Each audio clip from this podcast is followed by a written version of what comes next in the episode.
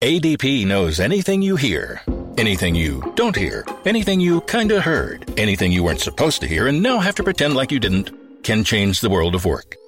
From HR to payroll, ADP designs forward thinking solutions to take on the next anything. Today on Watching Your Wealth, how to make your home feel more cozy. This is Watching Your Wealth from the Wall Street Journal. Now, from our studios in New York, here's Veronica Dagher. This is Veronica Dagher, and you're listening to Watching Your Wealth, where you learn all you need to know about building your wealth and protecting your money. Heather Higgins is an interior designer and founder of Higgins Design Studio. Welcome back, Heather. Thank you so much. So, Heather, tell us there's this Danish concept that's becoming a lot more popular in the U.S., and it's all about helping our homes feel more cozy. Tell us what it is and, and what, what's going on. Okay. I'm going to uh, tenuously try to pronounce it. Um, it's called Hygge and Hygge, uh, which means bringing happiness to the home through coziness and comfort. Oh, it sounds so good. And, you know, it's attracted a lot of people's attention, and I think. Um, it's you know the times that we're in. Mm-hmm. It's not just the fact that it's winter months, which also um, can make the need to feel more cozy a priority. Yeah, indeed. that's usually the case. That's usually the reason for it. Yeah. And it helps us make our home feel more peaceful and soothing. It sounds like that's part of the whole concept. It is. You know, I, I, I see it as, you know, calm, nurturing, supportive, and you know a lot of a, a, lot of this has to do with the fact that because it's colder outside many times we are usually before global warming um, we spend more time in our homes.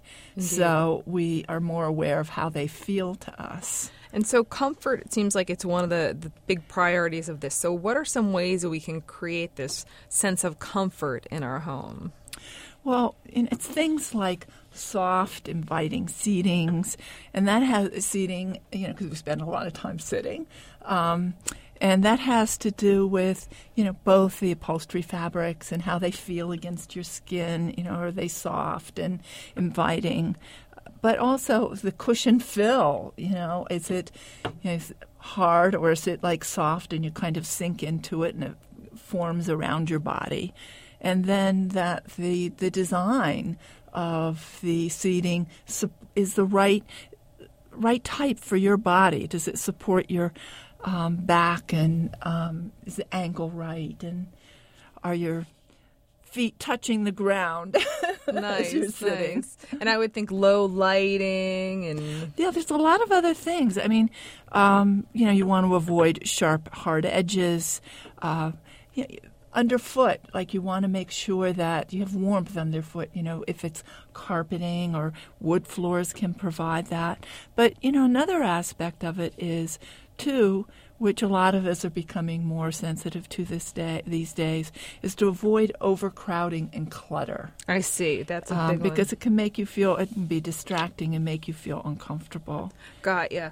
I would think uh, you know having that lighting low, dim, to have some of these open spaces. Like I can't stand clutter, so I think that there's when I think of the opposite of cozy, I, I don't think clutter. So I would imagine that's that's gone in this sort of environment. It is um, you know, I always, when I think of clutter, I think uh, one of my favorite phrases is um, visual chaos.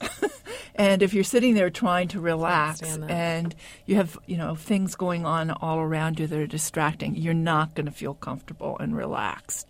You know, there's another side of this too, which are like colors and hmm. finishes, so that you know, you want to use less intense colors, things like, you know, whites, grays, beiges, or even things that kind of derive from nature, like blues and greens because they have a tendency to induce calmness and a relaxation. Nice. So not red or no. orange, which might make people feel a little fired up or ready right. to fight. Yeah, we want to avoid that.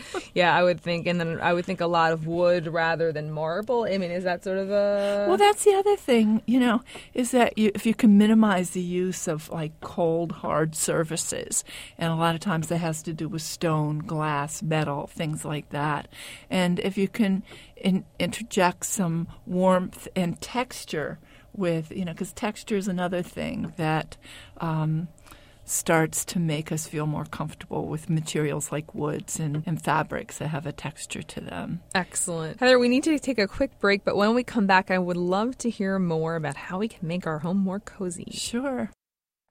This podcast is brought to you by Northern Trust Wealth Management.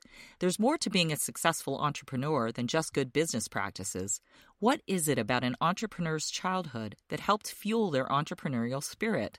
What are entrepreneurs doing to cultivate this spirit in their own children and build a legacy beyond their business? Tune in each month to the Road to Why podcast by the Northern Trust Institute, where host Eric Chapea dives deeper with leading entrepreneurs on these topics and more. Find the Road to Why where you listen to your favorite podcasts.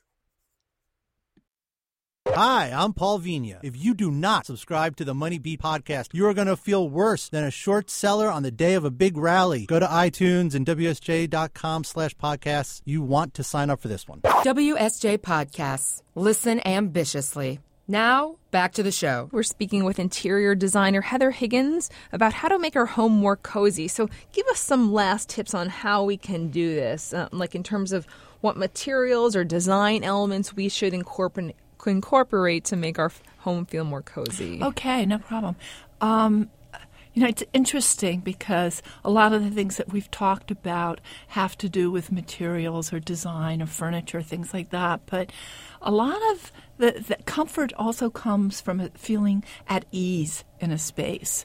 And so, in order for that to happen, it has to be a high functioning design, ones that support your lifestyle and the activities that take place within it. Another part of that is that the materials and the design elements are easy for you to maintain. They don't require a lot of labor.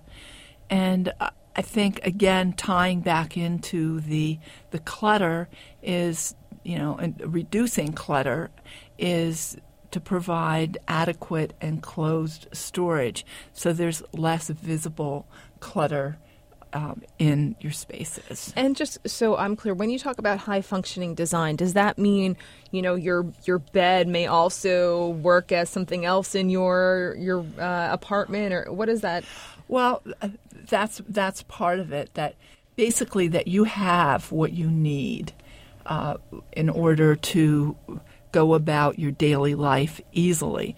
That in order to, let's say, let's just use an example, in order to get dressed in the morning, that you don't have to put your bed away, open up a box, I take see. your clothes. I mean, that's, Hassle, this is right. really an extreme example, you know, or push your way through to the back of a closet and you know try to find something Oh, then, then it's wrinkled and you know Right. those kinds of things Making your life a little bit easier so it's just more pleasant to live and more relaxing. absolutely Indeed. less stress I love it. Thank you so much for joining us, Heather. thank you And do you have a personal finance question you'd like us to answer?